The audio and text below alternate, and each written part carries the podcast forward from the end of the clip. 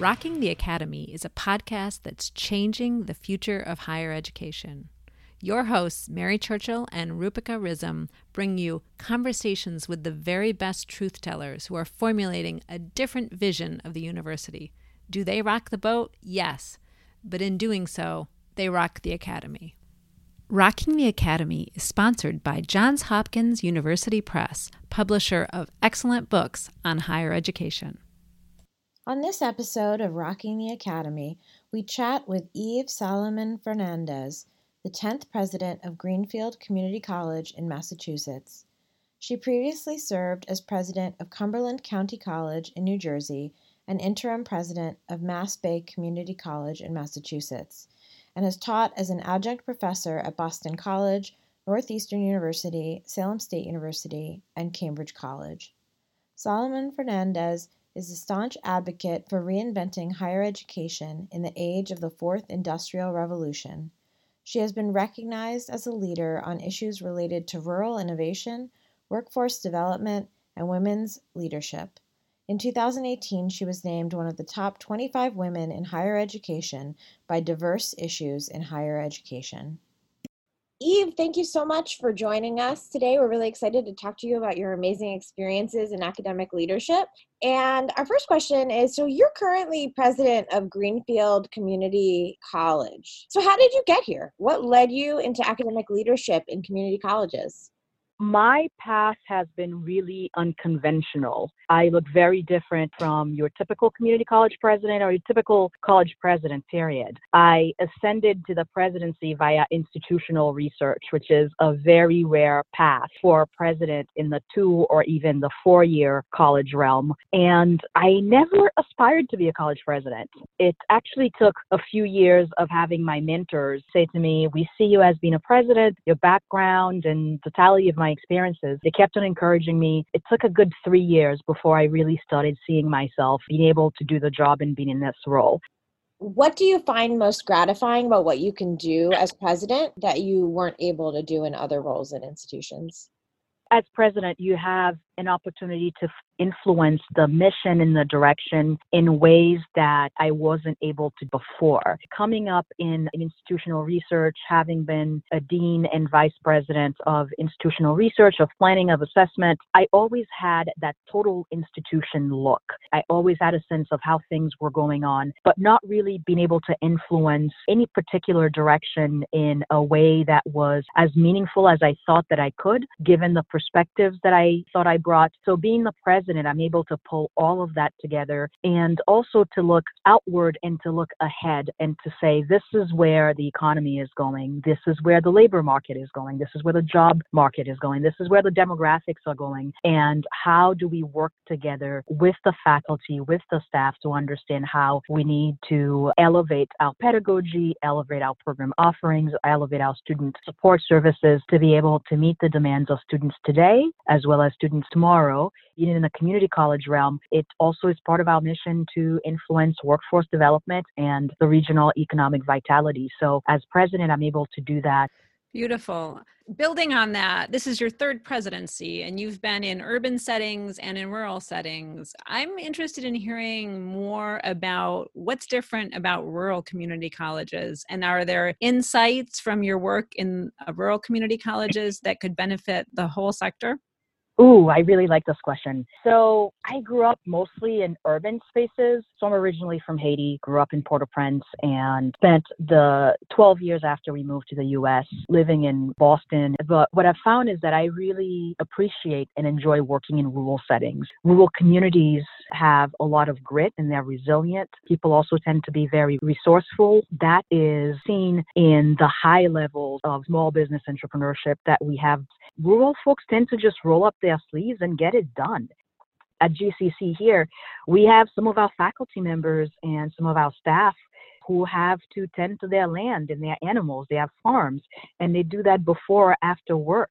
We also have a very vibrant and booming creative economy here in the Pioneer Valley. There aren't a ton of job options in most rural areas, and rural communities are graying, and often some of the young people have a yearning to explore the big city. And we have issues like transportation and access to the internet, and that are real impediments. I think it's in their DNA if you grew up in a rural area to be more creative, to be problem solvers, and folks are not afraid of hard work as an immigrant, I really relate to that. And the characteristics that I think folks elsewhere can learn is that sense of we can do it together and a deep sense of collaboration and having a shared vision that we're all in multiple ways contributing to that, whether at the college, whether on our farms, whether in our side gigs, as the gig economy is growing, we can all see how these translate for our students and we relate to them firsthand. So, yes, there are lots of unique characteristics of rural communities that I think can be helpful to different types of communities. I'm thinking of the challenges and opportunities you face as the leader of a rural community college. And while some might assume that it would be behind the times, I almost feel like you're at the edge of the future of community colleges and you're seeing things potentially that are coming for other institutions in the sector, but you're seeing them in a kind of more exaggerated way. Is that fair to say? Yes, I would agree with that. I say we're graying at a faster rate than the rest of the country rural areas across the country. We are seeing our young people leave. So I think in some ways, we're seeing the rise in the integration of technology and automation running farms, doing functions that typically a human would have done. And so it's increasing the productivity, the efficiency overall of the farm and clearing the path for folks to do other work that only humans can do. In many ways, it accelerates the rate at which these changes are happening because we have to adapt, we have to evolve if we're anticipating labor shortages. So, how do we become creative and meet those needs?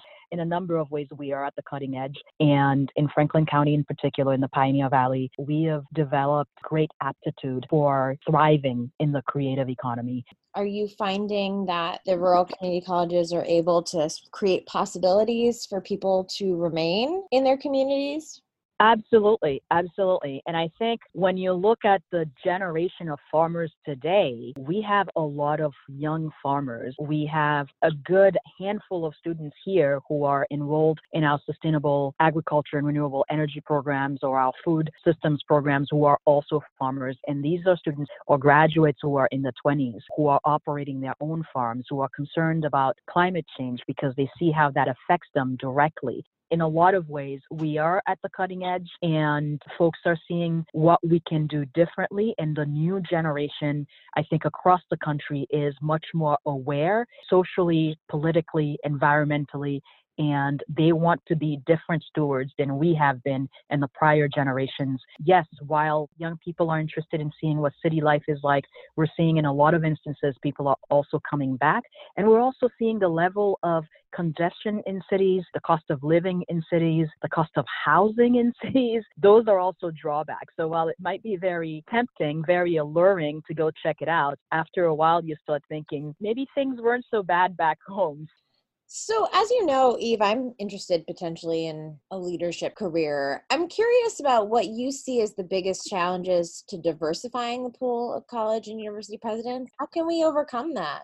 I think we need to grow the pipeline. I think this is both an exciting and daunting time to be a community college president. I think it's better in community colleges right now than it is for small private liberal arts colleges with small endowments. I think it is an exciting time. If you are a problem solver, if you have an asset perspective rather than a deficit perspective, this can be a really exciting time to help evolve the academy, to help evolve the academic enterprise. So if folks are interested in that, I would definitely recommend that they get a broad perspective. I would say one of the things that really helped me was to have that broad perspective, and my academic background is also va- varied. So I have the mix of the liberal arts and the more technical social science and statistics. So we need folks who can be great problem solvers and who can look at issues and who can look at uh, moving the academy across the entire spectrum of the institution, not just from the perspective of academic affairs or student affairs or whatever their path may be or their their area of, of responsibility might be. It's scary, it's fun, And it's a time to do things differently, to take some risks, to fail and learn, and also to succeed. I think community colleges have an incredible role to play right now in helping, helping to achieve more equitable outcomes and prosperity for all Americans as the country is changing demographically, as our colleges are changing, and I, as we're also seeing changes in the future of work.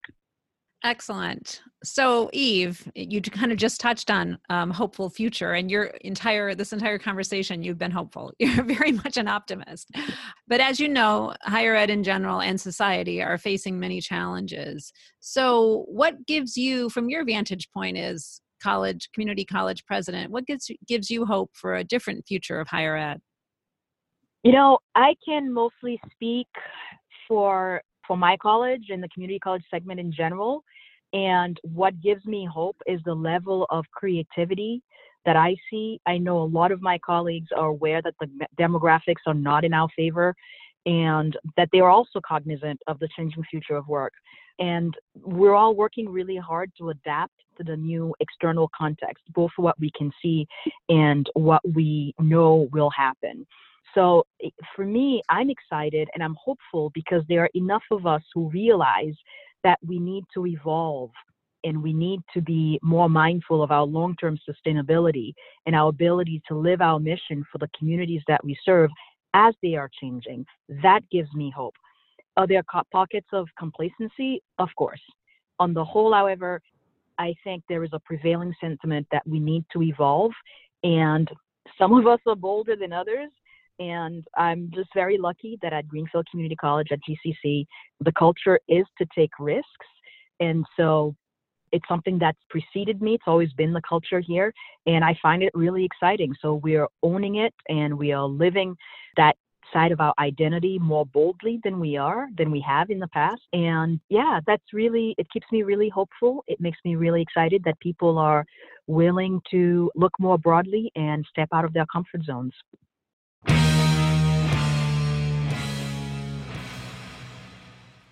You have been listening to Rocking the Academy. Rocking the Academy is sponsored by Johns Hopkins University Press, publisher of the College Stress Test Tracking Institutional Futures Across a Crowded Market by Robert Zemsky, Susan Shaman, and Susan Campbell Baldridge. Available where books are sold.